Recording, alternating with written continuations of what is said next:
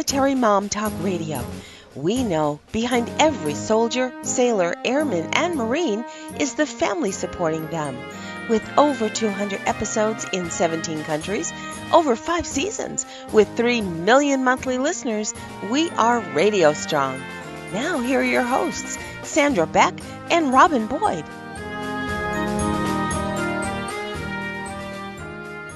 Hey, military moms, this is Sandra Beck, and I'm here with Robin Boyd. And today's show is about adjusting to new normals. Now, Rob, change is everything in the military family. You know we we pcs move to different locations. We have different uh, friends. We have different lifestyles different houses. I mean the average military family moves like 15 times in their career change is a part of life and change is prevalent in everything we do seasons change bodies change children change but yet we still have the hardest time adapting to change and I don't know if it's a matter of uh, not being willing to embrace the uh, the unknown. We we don't know if we can handle it. We don't maybe have that self confidence. Maybe it's a matter of being uh, comfortable with what we know and uh, afraid of what we don't know. Uh, it, it's very difficult because you are then not in control you uh, are in control of something that you are familiar with, that you know, but you're not in control when something brand new comes along. That's hard. No, but I mean, we can go down to a simple haircut. You know, yeah. like everybody knows what it's like to go and get your haircut, and the stylist is like, hey, let's make a change. And you're like, yeah, oh no. Like, like, okay, yeah, but it's hard. It is hard. Um, with hair, at least it grows back. With um, some new normals that we have to get adjusted to, that's never going to be the same. And I think that's that, that's the letting go part that none of us likes, or none of a lot of times is very difficult to embrace. It is really difficult to embrace, and I think it's human nature to yeah. resist it. Don't you? Yeah. I do. I do. Um, when you have an injury, when you have um, a, a, a, medical issue, the, those are the things that will never be the same. You know, once you've gone through cancer, you will never quite be the same. Once you've had um, a, an accident or, or something happens while you're deployed, it's never going to be the same um, and and I think that's where the challenge is: is how strong are you going to be to look at potential versus look at challenge? Well, and I, you know, I think there's there's like two different kinds of changes, Rob, in in mm. in my experience. Like one is the change you choose. You know, you go to the hair salon, you choose yeah. to change your hair. You know, you you uh, well, not always having a child is a choice, but you know, you, you, you, by and large, we choose things. We want to get a new car. We want to change things out, yeah. and with your choice, I think it's a little easier to handle than when it's a choice foisted upon you. You know, mm-hmm. when my mom died, I had the choice whether or not to take my father into my household, you know, my veteran mm-hmm. father. And that was my choice to do so. So when I get frustrated and mad, I remind myself, hey, Sam, this was your choice. Right. But my right. mom died unexpectedly from mm-hmm. cancer, not right. Right, right. And I'm still resentful that she died. I'm not I'm not resentful at her. I'm resentful at our medical system. I'm resentful at, you know, whatever caused the cancer. You know, I get resentful that my mom's not here to help me with all this single parenting thing. Uh-huh.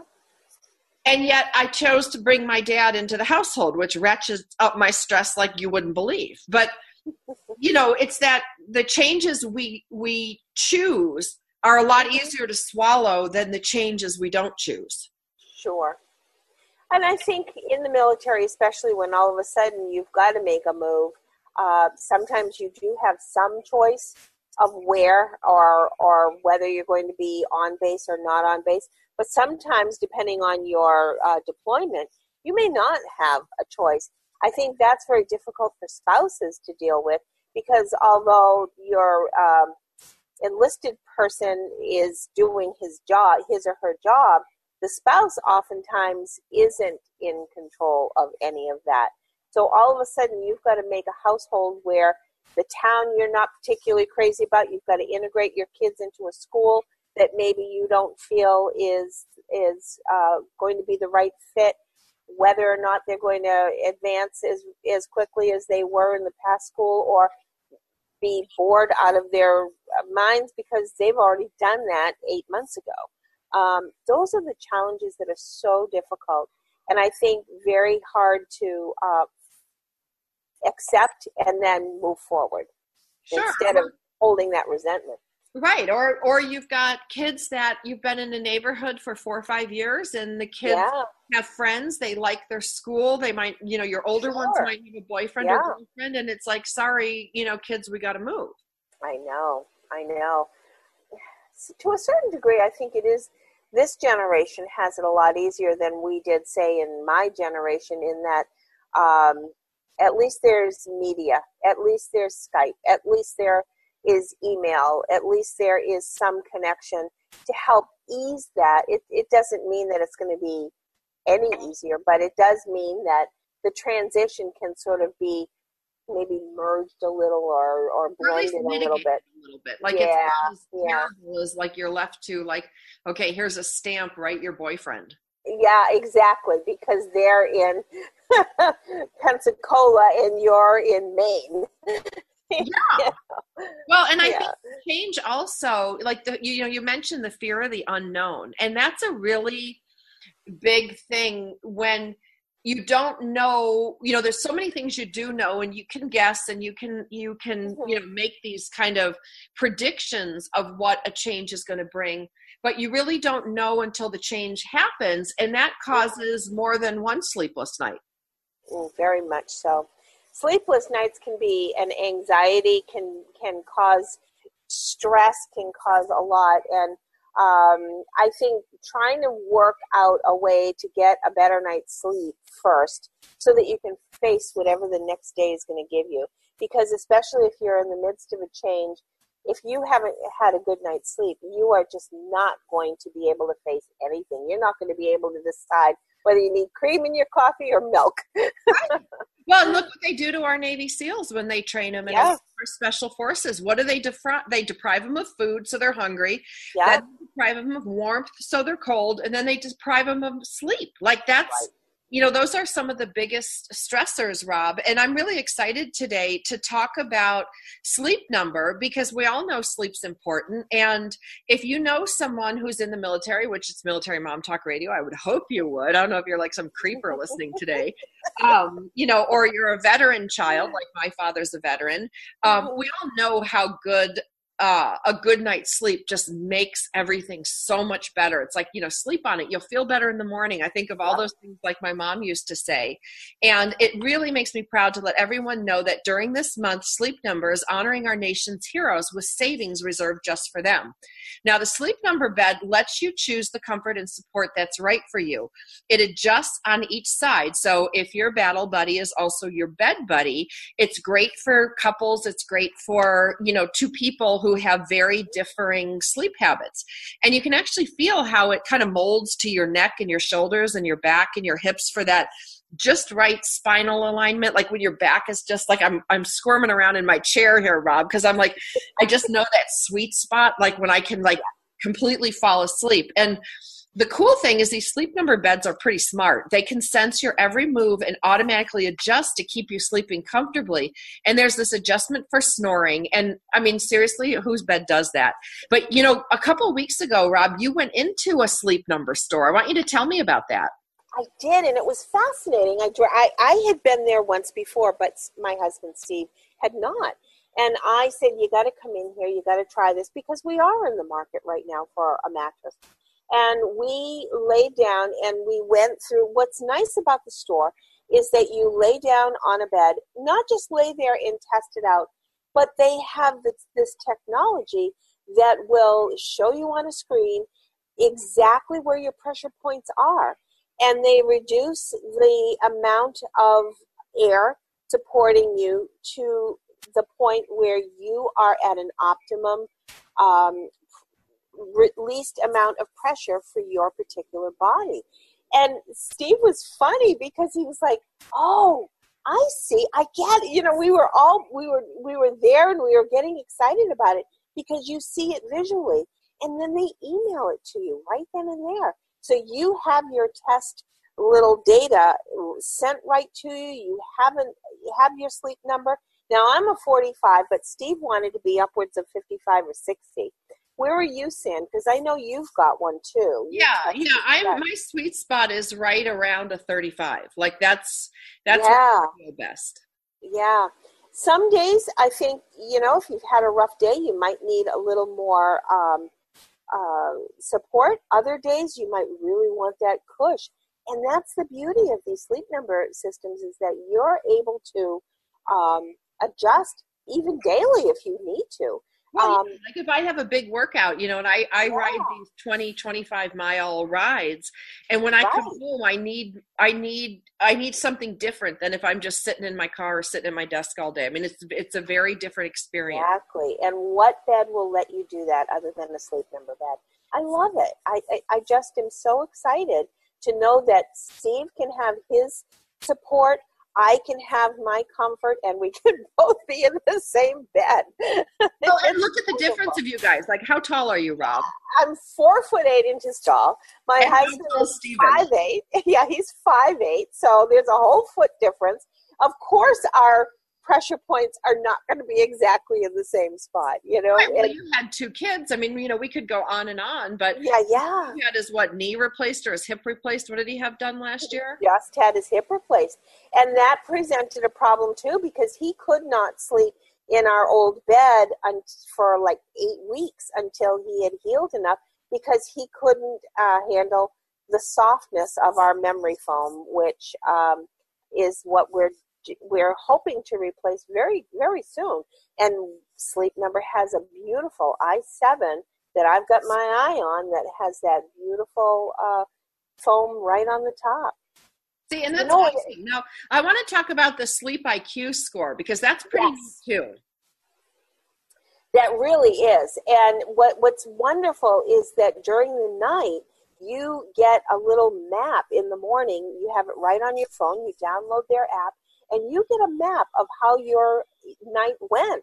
You can see where you had a rough point in the night, or you can see that you had a solid sleep and you got a good amount, uh, the appropriate amount of sleep for you, and it's right there. So that if you've had a little bit of a tough night, you've tossed and turned a bit, that gives you an indication the next day that maybe you're not going to make some serious decisions first thing in the morning, or Maybe you did have a great night's sleep and you're ready to conquer the world. I love that sleep IQ. Well, and it explains sometimes, like, you know, like my sweet spot is, again, like my sleep score last night was a 70. Um, mm. I know when I get in a certain range. Like if I wake up in the morning, Rob, and I like when my alarm goes off, like sometimes I wake up naturally, very rarely, but sometimes I do, and that's great. But most of the time, you know, as a single mom with two kids and sole supporting for my 84 year old dad, I'm like a zombie. And the alarm goes off, and I'm like, you know, coming kind of out of this weird, you know, exhaustion. But when I look at my number and I look at my anal- um, my analysis, sorry, I then can determine what I want to do that day. Like if I really had a poor night's sleep and I'm feeling it and it's reflected in the sleep IQ report, I know that I'm probably not going to do my 25 mile ride. Like I might do that tomorrow instead of today and I might ride 10 miles or I might I might skip it altogether because I need that energy to do my work and take care of my kids and my dad. So, you know, it really does. And it keeps me from feeling like I'm losing my mind. Like, you know, if I'm tired every day, I can look and go, okay, I need to make some adjustments. It's kind of like a little, it's just a little aid to help me sleep better. And right. I want to give everybody the special. I know we could yak on forever. I know, but I think we need to tell everybody where they can get their own Yeah, because there's 550 sleep number stores. And if you want to find one, go to sleepnumber.com slash military mom to find the store near you. Now, there's an exclusive savings just for military and veterans. And right now, it's the semi annual sale where you'll find the special Memorial Day savings of up to $800. You want to want to go in the store. You're going to want to go in anyway because I got to tell you, Rob, going in there is fun, isn't it? yeah.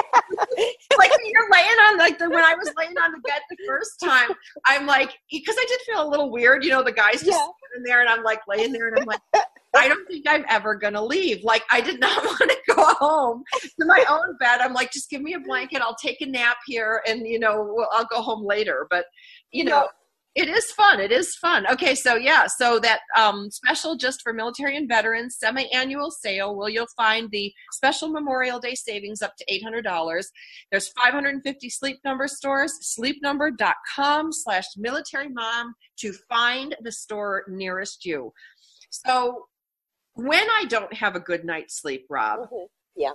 one of the things about navigating the new normal and navigating these changes is that you know change is scary and if i had a bad night's sleep if i don't feel well oh my gosh like the uncertainty monster just takes over you know like i start to feel nervous i start to feel upset like i don't even know why i do this to myself because i do because eventually it'll all be fine. We'll settle into our new home. We'll kids will get into their new school. Like it will all work out in the end one way or another. But I think also adjusting to these changes is all the dread that is the extra work. When you have to adjust to a new normal, it's more work. And military families are already pretty much overburdened by caring for a veteran, caring for children, you know, deconstructing a household and putting a household together is a really big deal. So when you're moving every couple years, no matter how little you acquire, it's still a lot of work. It is a lot of work. And I think sometimes you don't even bother settling in because you're afraid or at least prepared to know that this is going to happen very shortly. I'm not unpacking those boxes. I'm not going to get ingrained in the PTA because I know I'm going to have to rip myself away from those bonds. And that's kind of an issue too because you're almost putting up a barrier around you, worried that I'm going to feel that hurt again. I'm going to feel that pain again. I'm just not going to get involved. And that's really unfortunate too because then you're missing out on an awful lot of uh, good, enriched relationships and experiences. And that's kind of. Um, that's that's a challenge too, I think. Well, it is because, you know, it's that catch 22. You know, like when you navigate change, they say, you know, don't stifle your emotions. Don't, Mhm. uh, what's the other advice I've been given? Um, oh, don't isolate. Yeah, yeah. It's See, that's I don't know how long I'm going to be here. So to entrench myself in a community, so you find yourself like guarding your heart. You know, you Yep. You get involved, but you don't get too involved. You Right. um you participate in things, but you don't. You participate fully, but you hold back, and then there's that still that little part of you that feels isolated. mm-hmm. Yeah, those kinds of um, you you only hope that once you are uh, uh, severed from the military, at least you're going to be able to say, I can stay in one location for more than three years or or more than six months or or whatever. But I think that latent feeling is always there. You're it takes a long time to get into um, a more settled pattern. I think it's very challenging. It is very challenging, you know, and I think of my friend Sharon, and you know, we were talking about stuff because we both love to go walk around like Ross or TJ Maxx or you know those kind of bargainy stores, Yeah, and you know, there's it does rob a little bit of the joy of you know you you you a military family can't really acquire a lot of things. It's it's not practical. It's Right. not it's not feasible, and you you know you can't move everything, and everything's got a weight to it, and um you know and a cost to it to carry forward. So I think one of the things that it's like a pro and a con. You don't get attached in a way you would staying in the same town, staying in the same house, staying in the same location. You know, there was a period of time in my life where I moved six times in 10 years. And there were boxes that I bet you they're still in my garage, Rob. I'm not kidding you. That yeah. weren't unpacked from like move two or three. Yeah. And I don't even know what's in there, but I also don't like feel like I want to go out and excavate them. Mm-hmm. Yeah. That's where I'm like, I'll just take a flamethrower to my garage. if I don't know what's in there, I can't miss it. And then, yeah, oh, I say, say that's when you've got to, yeah. I have boxes from my friends who are deployed. Yeah. Like, I oh, have gosh. boxes. I have boxes from my friend Debbie, who's been deployed like I don't know, two years now, and then she was relocated to Virginia. And I know they have her old stuff when she was first commissioned as an officer. She's got, you know, mm-hmm. things I know they're meaningful to her. Mm-hmm. So I'm mm-hmm. not going to chuck them. I think her old uniform's in there because I tried it on once and it was, you know, just to see if it fit. And, you know, yeah. I couldn't button the pants. And, you know, after two kids, I couldn't button the top. you know but there's things like that you want to keep as part of your life and it's really hard with the military lifestyle. You mm-hmm. can't. Yeah you can't. What i was starting to say was um, then you have issues like when someone does pass away like when your mom died you can't always go through those things right away. You've got to give yourself some time. You've got to sort of get through some of the stages of your processing uh, what your new normal is going to be. I have a new normal without mom, or I have a new normal without dad. Those are the things then that you've got to decide when is right for you. It took you a while to go through your mom's closet. I I still have stuff. Yeah, I bet you do. Yeah, I do too. I still have boxes and thank goodness Stephen understands he, because there's boxes that are on our porch um, that he is very impatiently wanting to get cleared out. But I said, not ready, not ready. You know, those are some things. What's in them? They're not important, but they are to me. They right. are to me. Well, that's like my friend Rick's mom came over to help me after my mom died, and you know, I she came in and she's like, "This is just junk. Let's just get rid of it. This is just junk." And yeah. I know this sounds silly, but like my mom's slippers. Like, isn't that funny? That like yeah, you know, she's like, yeah old slippers. Like, who wants old slippers? Go get yourself some new ones. And then I like sat cross legged on the floor with my head in my hands and I was weeping. And she's like, What is going on with you? She goes, Are you a hoarder attached to all this stuff? And I'm like, No, I'm like, Those were my mom's slippers. And I hadn't seen them, Rob, in like three years. And she was well meaning and i was really grateful that she and my friend carrie came over to go through this stuff with me mm-hmm. yeah because i needed that emotional support and it was yeah. okay for me to let these things go and you know when somebody passes on um it's hard to let the things go because the things anchor in us as representing them. But right. then the weirdest thing happened. Like six months later, I went in the same closet and I was like, I was looking for something. And I pulled this box out and I was like, ooh, like it smelled moldy, like must. Oh, yeah.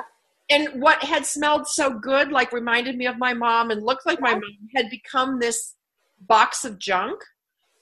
But that didn't happen right away and it took a while for it to to smell like old stuff and mm-hmm. not my mom's stuff so yeah.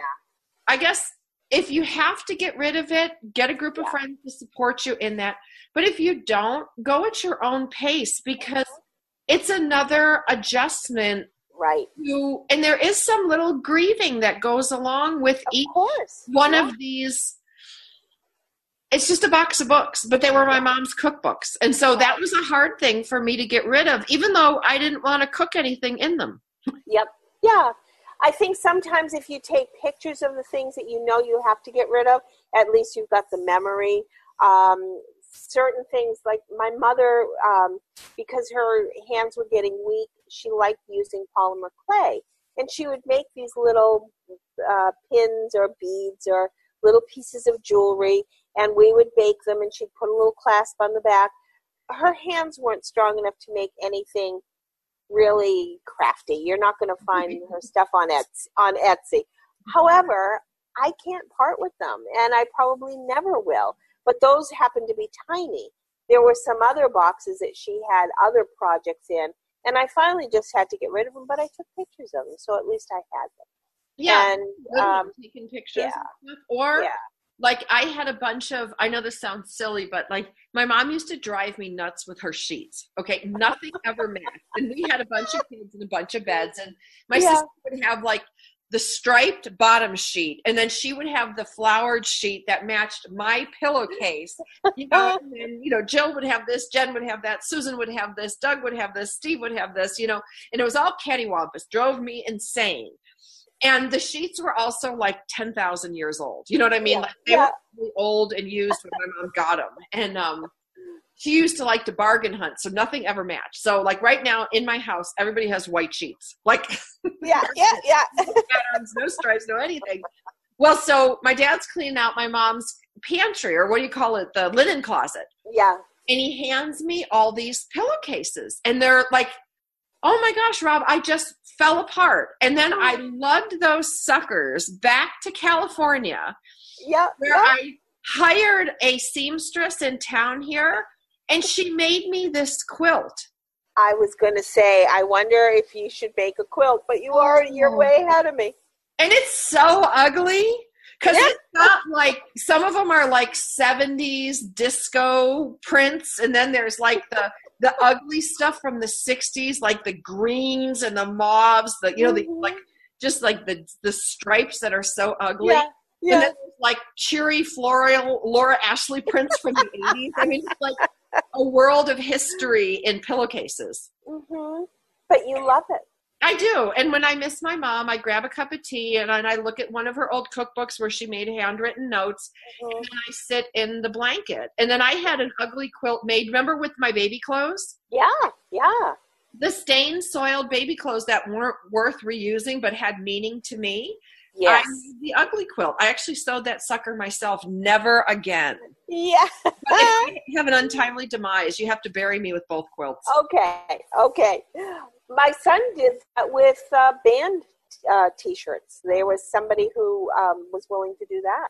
So he actually uh, had a lot of his band t-shirts kind of put together and he used it on the back so his wife can flip it over and it's got a pretty side on one side and the t-shirts on the other side when he wants to kind of rock out with his uh, youth Yeah, but you know that those the, the the the divorce quilt, especially the baby quilt, really. Do you remember that really helped me cope with those changes? Because Mm. when my kids were what three and five or five and six, I can't remember what they were, and they remember they first went over to their dad's for their 1st Mhm. overnight, yeah. And I cried. I cried that whole night, like yeah. it you know not everybody's like that but i was. And i was so happy to have the quilt with their little baby shirts in it. And i just kind of wrapped myself up in it and and cried for whatever reason i was crying for. But Mhm. all those tears and that little ugly quilt and Mhm. the quilt with my mom like that has helped me cope. And it's not big. I didn't i didn't have a make a big bed size yeah it's like maybe a 50 by 60 you know it's not real big. Right. It's just enough that I can feel it, touch it, and and cover myself up with it.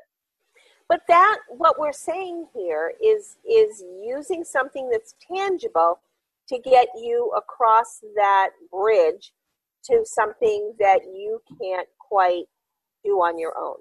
And mm-hmm. there's nothing wrong with finding something whether it means holding on to some handmade beads having a quilt made of those memories uh, taking photographs of the things i actually uh, wear my mother's wedding band uh, that was her very first wedding band. Uh, the day she died, I put it on my hand, and it probably will be there until I die. Um, and then it'll be on Emily's hand.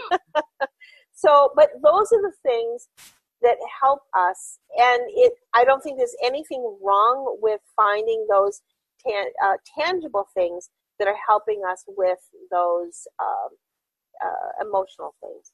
And that's what you need to find is what is it that you need in order to face whatever you can't face and that could be anything for anybody but Um, you sometimes need a friend maybe to say, hey, but I think you need to find something that's going to be your crutch. Well, or you know, and to help you at certain times, like I have, I have ornaments from every place that I oh, live. right, yes. You know, and they're just they're just meaningful to me. Like you know, they're an mm-hmm. ornament I picked up here. So when I put those ornaments on my tree, um, I can have those memories, and I'm already mm-hmm. being poignant at that time anyway. Though I will tell you, want me to tell you about my epic fail Christmas tree that I did? oh, it was gruesome. Um, I decided I was going to go to one of those craft stores and buy those little hanging ornaments that you make, you put people's pictures in. Oh, yes, yes. And I was so happy, Rob. I, I got online, I uploaded all my family pictures of people who had passed, my dogs who had passed, and I made them and I didn't hang them that year. It was so funny. I, I made them all. And then as people, I bought some extra, and as my relatives passed on or my friends passed on, I put them all together. And then about three years ago, I took them all out and I'm like, I'm going to make a memory tree. And I made my memory tree. And then Max and Zach come out and they're like, wow, mom, look at all those pictures. Look at all those. And Max is like, is that Bailey? And I'm like, oh! yeah. like Bailey who died, and I'm like, our dog Bailey. And then he's like, oh my god, it's snowy. And then yeah. Zach's like, that's Grandma. And they looked at me and they're like, oh my god, this is the dead tree. Like this is horrible. And oh, no. started out as what I thought was this great crafting project became like the tree of death you were horrified. Leave it to Zachy to call a spade a spade here, you know. Merry Christmas. They're all dead. so now all I do is I bring out a couple dogs and I'll bring I'll put my mom on the tree, but, yeah, but yeah. like four sets of grandparents. so maybe for the what is it, the Mexican Day of the Dead, the Dios. Oh, yeah, yeah, yeah. For that. But you know, you kind of roll with it. And now I laugh. Like when I those ornaments yeah. that were so emotional and made me feel so much emotion. Yeah. Now I just look and I laugh. And they yeah. I know that they're up in the heavens wherever they are laughing right along with me. oh my god, it's a Christmas tree full of everything dead. Yes. Yes. oh gosh those are the things that you have to do. You have to have them and you have to later laugh at them. But um, there are also things we should probably talk a little bit, San, about those um, things that are harder to face or harder to get over, like something that's going to be a permanent change, whether it be our health. Um, I know after cancer, I've had challenges ever since. I'm never going to be the way I was before. Um, sometimes we have injuries that we will never be the same as we were before. Um, those are a little bit harder to, yeah. to come to, to grips with. There is because there's always that you know like i talk a lot about in the classes that i teach about like time traveling like time mm-hmm. traveling can be really detrimental in mm-hmm. situations of loss like loss of health loss of limb loss mm-hmm. of life or loss of a marriage loss of a home yeah. you know all yeah. those all those losses come together and when you time travel time travel time traveling to the back past can make you feel nostalgic. You can miss this. You can you know you're kind of going back to a place that doesn't exist anymore. And if you're like me a lot of times you romanticize what it was like because it's easier to remember that. But then i feel lousy. And then if i spend too much time traveling in the future that's when I get into the what if this happens? What if this gets worse? Or when this gets worse? Or, you know, what if I get divorced again? What if I lose my house? Like, what if my health continues to deteriorate? And the likelihood is any of those could and will happen. Mm-hmm. But that doesn't help us right now. And we, you know, we right. talk about staying present. Um, you have to stop time traveling. You can't go in the yeah. past and you can't go in the future. And it just takes practice to do that. Yeah. I think that was something that was very apparent with me because um, it was difficult when my I was still had little children or younger children when I did go through it. And as a mom, of course, you worry about whether or not you're going to be there for your your daughter's high school graduation or your your college graduation or your marriage or whatever. Um, grandbabies. Grandbabies. But the thing that I felt that I needed to do was live today. And even if I don't have tomorrow, I need to find what's good about today. Um, there are days that I don't feel as peppy. There are days that I wish I was out walking instead of um, maybe with my feet up. But on the other hand, um, I learned that I need to find something good in today.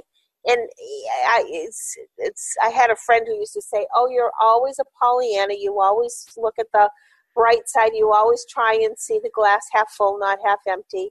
Uh, and even to this day, my daughter keeps throwing that up at me. She keeps saying, "Oh, mom, is the glass half full today?" Or, you know, because I'm always trying to find the positive. I think I always was that way, but even more so now. Um, it could be the most minuscule thing. I was able to um, walk up and down the stairs with um, uh, two clean towels. That could be a huge accomplishment, and yeah. you have to embrace that.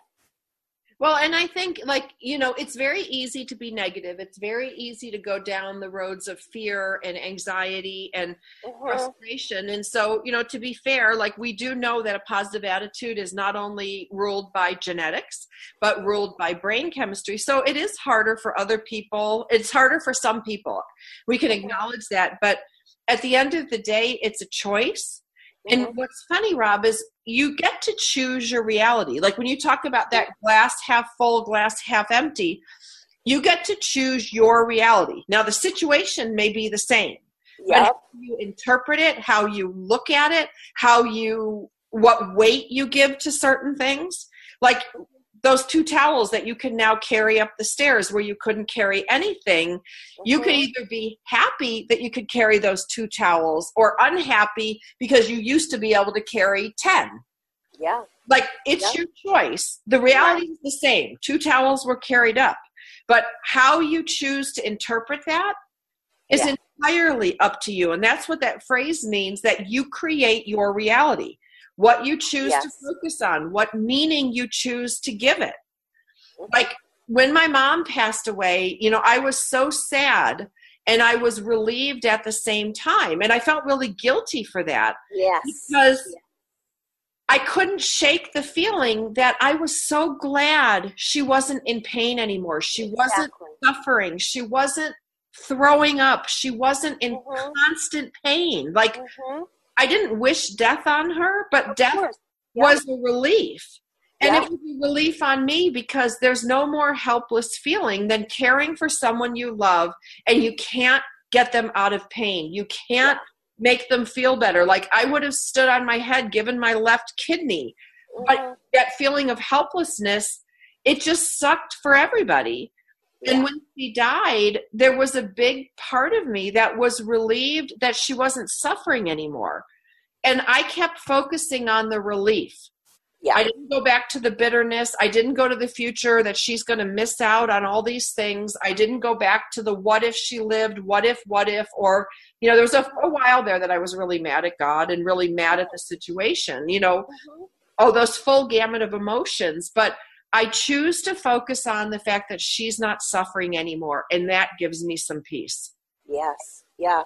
I think there are times when maybe you need to jot down at the end of the day what was one thing that was good about today and what was one thing that was bad about today. And whatever is on the bad thing, you scratch that out and replace it with one good thing that you're going to do tomorrow.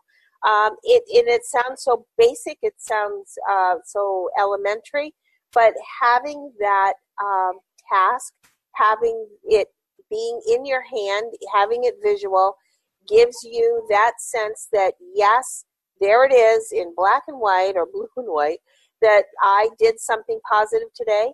I scratched out the thing that I felt bad or negative or hated about today, and I replaced it with something good tomorrow.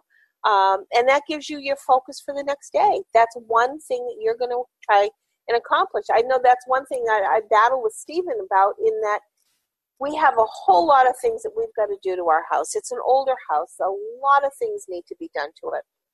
He's looking at the list that's got 29 things on it that are all major, needs repair, needs a carpenter, needs whatever.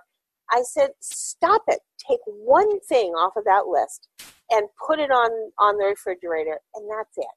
Right. And then when you're done with that one thing, put one more thing up. And I think ha- having to to physically focus on something a lot more attainable, a lot more tangible, that's going to give you the feeling of success, and then therefore that's going to feel accomplished, and that's going to feel give you uh, drive to be able to uh, accomplish whatever else you've got to deal with.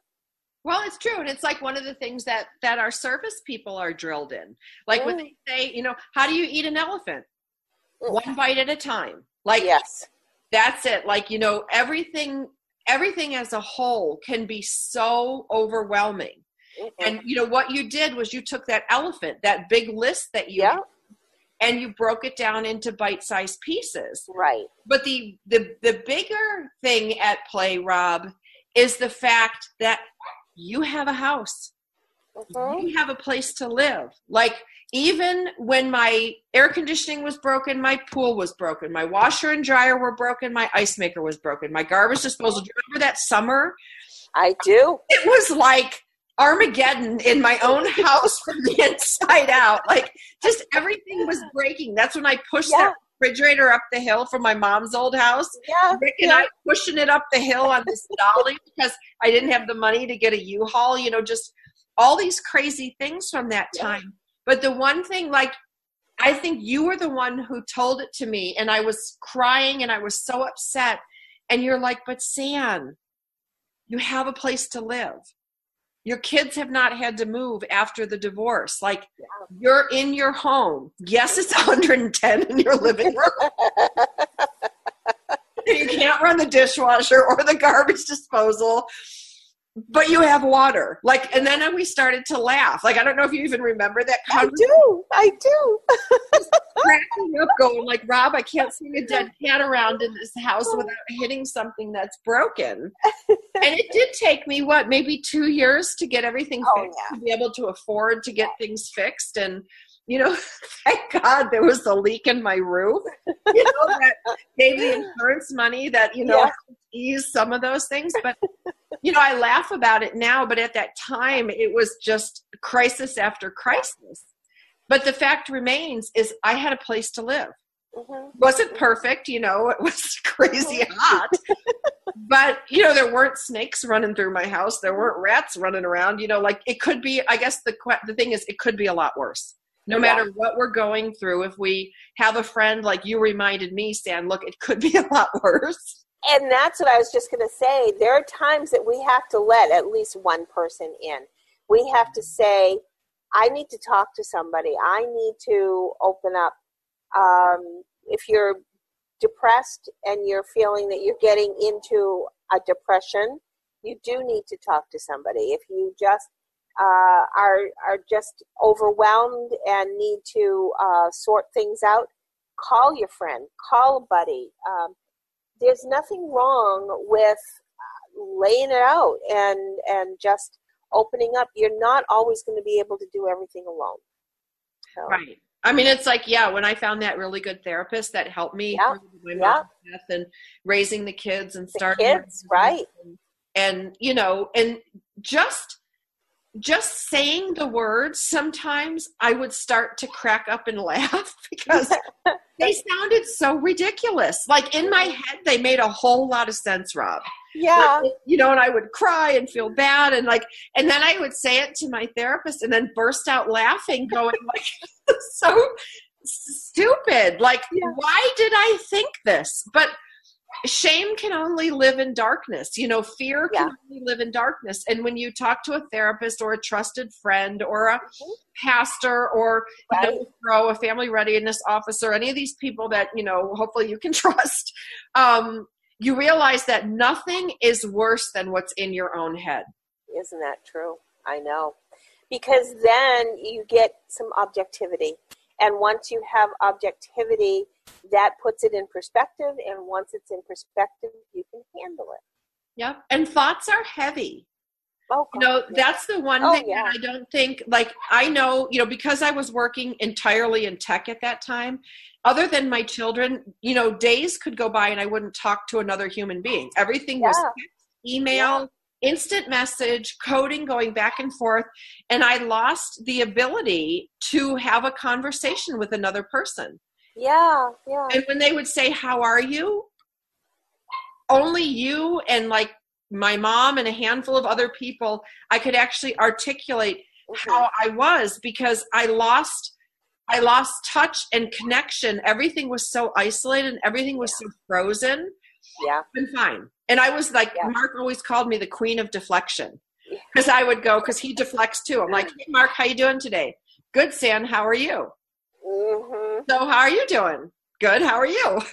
you know, and it would like go back and forth, and not either one of us would say, like, this is where the therapist helped me with the languaging. I am frustrated because I don't know what to do with my mom's ashes.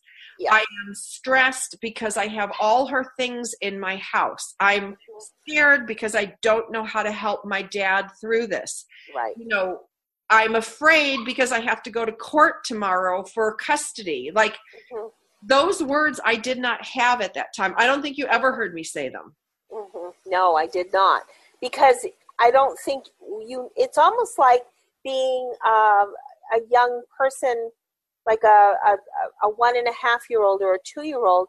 They don't have words yet to explain what those feelings are, so they have meltdowns. And I think that's the easiest thing to do is you just have a meltdown, and to be able to have the tools to be able to say those buzzwords, those facilitating words afraid, uh, confused, uh, overwhelmed, uh, uh, all of those kinds of facilitating words, because then that brings it into an action, uh, a, a requirement of action.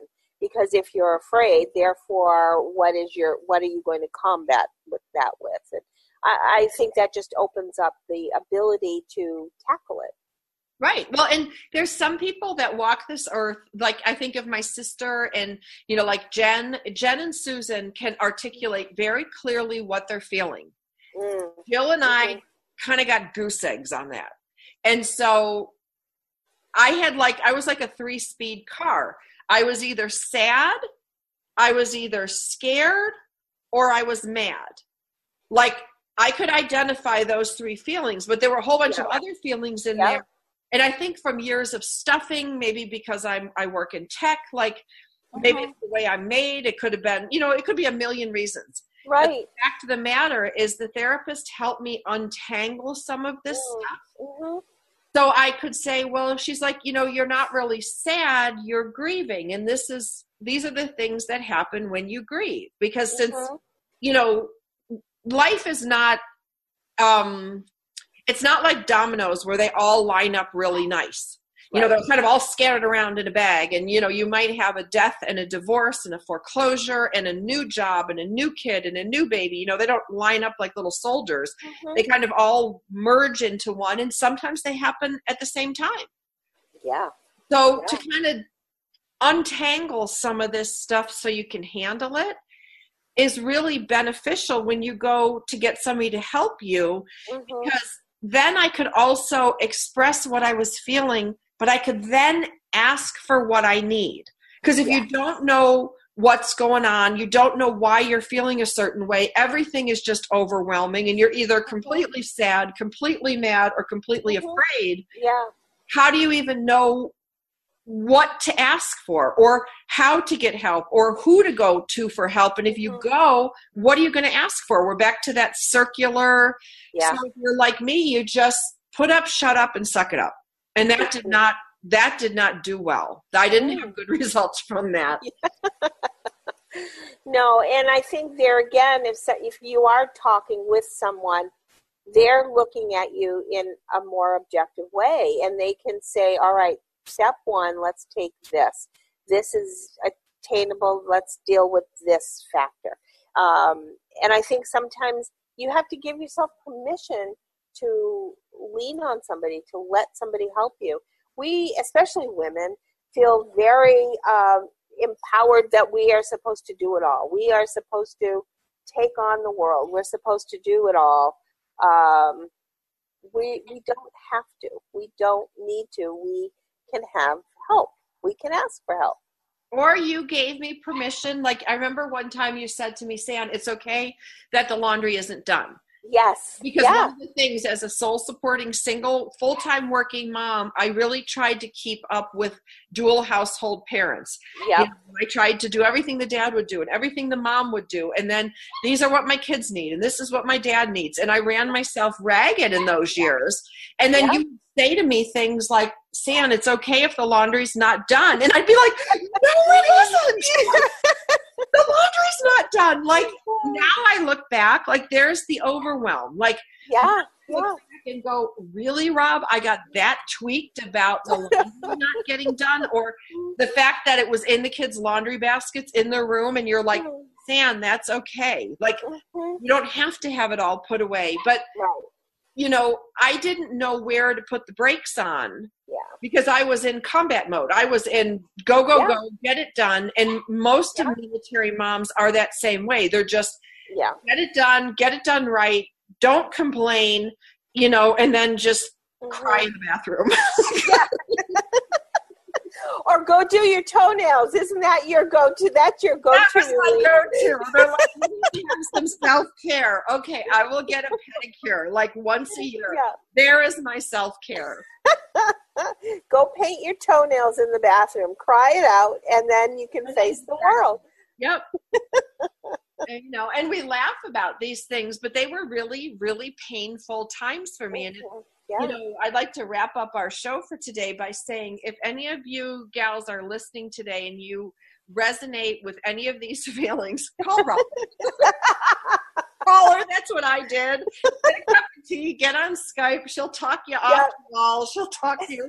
But that's what a good friend does. Or call that is what a good friend does. you know, my therapist who put everything into perspective. And there were times, Rob, that she would just look at me in the session and then she'd go, I want you to kind of repeat what you just said to me. and then I would tell her, and she said, would you in a million years ever say that to your friend? And I'd be like, no. And she's like, why are you saying it to yourself? Like, Yes. you have to learn, some of us have to learn how to be our own best friend. Isn't that true? I know. Well, I'm glad you're my best friend. Yes, me too. Me too. We've been through a lot in what, four, 15 years? Uh, about that. Close to it, anyway. Yeah. So I'll give out your home number. No, I'm just kidding. Okay. like a thousand calls. I need Robin. I need Robin. Oh, all right. Well, there we go. Our show is done for this week. Uh, my name is Sandra Beck, and my lovely co host is. Robin Boyd. And we will be back again next week with another episode on Military Mom Talk Radio. Have a great week.